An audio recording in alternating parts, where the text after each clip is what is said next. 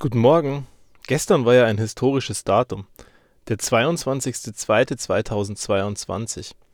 Von vorne wie von hinten gelesen gleich. Ein Palindrom.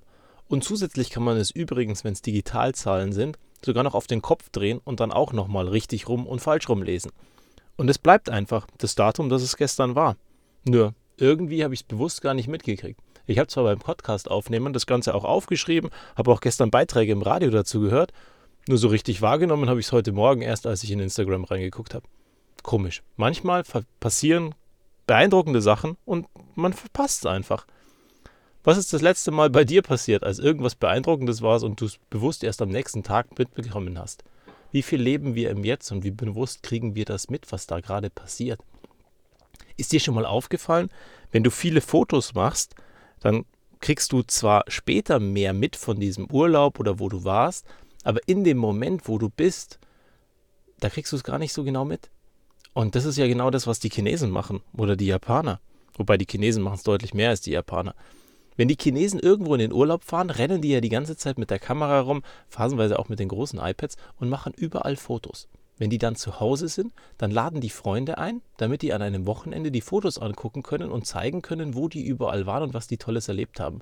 Wirklich mitbekommen tun sie es dann praktisch an dem Wochenende erst. Total verrückt. Wenn man eigentlich in irgendeinem fremden Land ist, und Chinesen sieht man ja hier zuhauf, also zumindest früher und vor Corona, und dann eigentlich erst später, wenn man wieder zu Hause ist, das Ganze bewusst mitbekommt. Ist doch voll schade, nicht in dem Moment zu sein. Also ich meine, am Ende könnte ich theoretisch auch irgendjemanden bei Instagram abonnieren und dessen Fotos angucken und dann so tun, als wäre ich dort gewesen. Hm. Bringt mich ins Grübeln und ich würde mir wünschen, dass wir alle ein bisschen mehr im Jetzt sind unterm Strich und am Ende mache ich trotzdem wahnsinnig gerne Fotos, weil ich wahnsinnig gerne diese Momente mit den Kindern festhalte und die Dinge, die wir machen. Und es gibt so viele schöne Dinge, die ich sehe dort.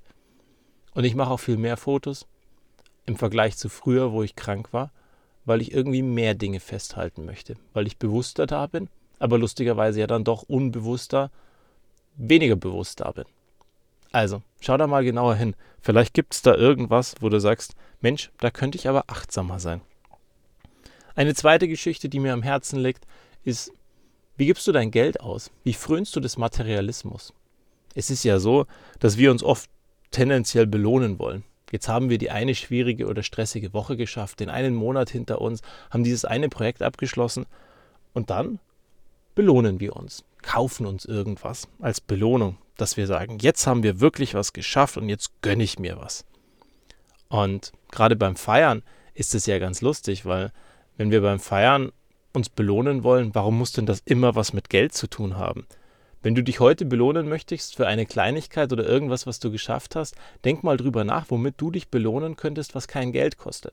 Gut, könnten Sachen sein, die schon da sind. Also wenn du dir zum Beispiel einen Tee machen möchtest zur Belohnung oder einen Kaffee, dann gibst du ja indirekt auch Geld aus, weil irgendwann hast du mal das Kaffeepulver, die Kaffeebohnen oder den Teebeutel oder den Tee gekauft, die Kräuter und indirekt gibst du damit Geld aus. Aber da darfst du gerne mal drüber hinweggucken.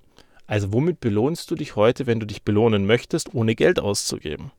Und vielleicht gibt es dir irgendeinen Anhaltspunkt für die Zukunft, wie du dich belohnen könntest mit Orten, mit Momenten, mit rausgehen, mit Zeit verbringen irgendwo oder fünf Minuten hinsetzen und bewusst mal einen Tee oder ein Glas Wasser trinken, um auf eine andere Art und Weise dich zu belohnen. Und wenn du sonst Geld ausgibst, für wen gibst du da Geld aus?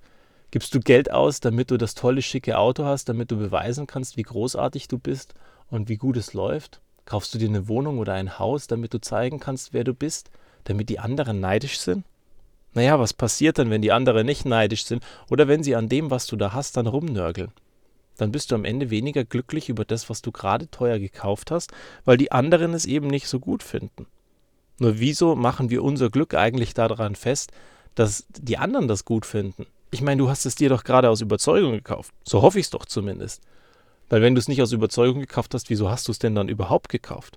Und wieso haben wir so viele Dinge, die wir haben, wenn wir sie eigentlich gar nicht mehr bräuchten, weil wir sie nicht mehr aus Überzeugung haben? Wenn du in deine Schränke guckst, wenn du an die Dinge guckst, die da sind, zaubern sie dir ein Lächeln aufs Gesicht? Wenn dem so ist, dann hängst du wohl an ihnen und dann magst du sie. Und wenn sie dich glücklich machen, dann kannst du sie behalten. Aber wenn sie dir ein Lächeln aufs Gesicht zaubern und parallel den Gedanken bringen, naja, eigentlich, wenn ich es nicht mehr hätte, wäre auch nicht schlimm oder ich brauche es eigentlich gar nicht mehr, naja, dann lass los, schau, dass du es los wirst. Und was die Investitionen betrifft, wenn du die Dinge anfängst für dich zu kaufen, aus Überzeugung heraus und weil du dir eine Zeit lang darüber Gedanken gemacht hast und dann aus hundertprozentiger Überzeugung gesagt hast, Mensch, ich will es immer noch haben und ich finde es wahnsinnig toll, wieso änderst du dann irgendwann deine Einstellung dazu? Wieso kommst du irgendwann aus dem Haus raus, siehst dein Auto und findest es nicht mehr so toll, bloß weil gerade ein neues und anderes vorbeigefahren ist? Darüber habe ich schon mal gesprochen.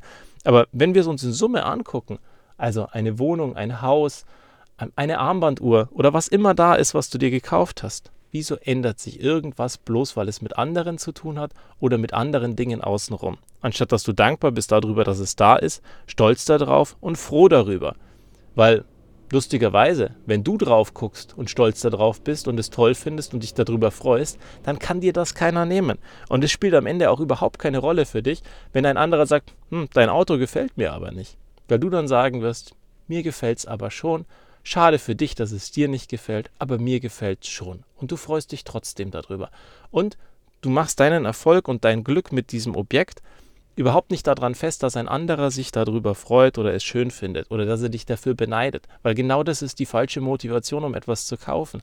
Kauf doch bitte endlich Dinge, weil du sie haben möchtest und weil du dich darauf freust, weil es wäre so viel schöner, wenn du das tust, anstatt dich daran zu messen, ob ein anderer es gut findet. Also, beim nächsten Mal, wenn du Geld ausgibst, guck mal ganz genau hin und kauf die Sachen endlich für dich und vielleicht kaufst du am Ende auch ein bisschen weniger und gehst ein bisschen achtsamer mit dir und deiner Zeit um. Und am Ende, naja, vielleicht machst du ein Foto und hältst es für deine Ewigkeit fest. Auch wenn es digital ist, auch wenn es verbleicht und irgendwann mit dir verschwinden wird. Aber in dem Moment hat es dich glücklich gemacht. Bis zum nächsten Mal.